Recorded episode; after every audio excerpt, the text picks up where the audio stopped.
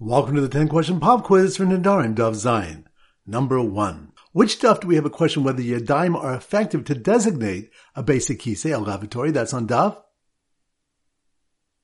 Zayin. Good number two. Which of the one that the Machlokas Ein Rub regarding Yadayim She'im Chichos is compared to a Machlokas regarding how explicit a get has to be? That's on Daf. Hey, good number three.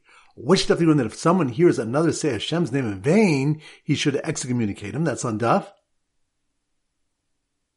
Zayin. Good number four. Which you learn that there's a case where a Nazir could violate Baal Ta'acher when he says, I will not leave this world without being a Nazir? That's on Daf.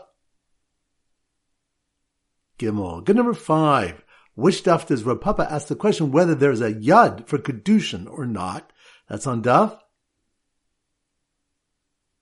Vav. Good number six. Which chapter when the Mar Zutra Chasida would excommunicate himself before excommunicating his talmid and then later would release himself and the talmid. That's on Daf.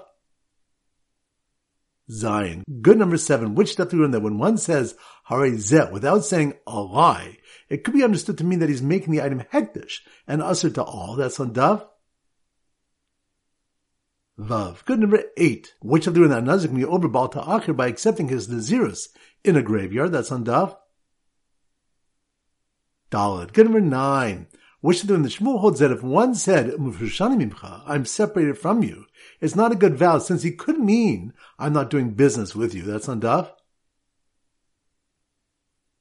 Hey, good. Number 10. Which of the that one of the reasons the Tana explained Yados first is that it was taught from a drasha. That's on Daf. Gimel. Excellent. All right, that concludes today's pop quiz. This is Rabbi Avram Golden Zich wishing you a great day and great learning.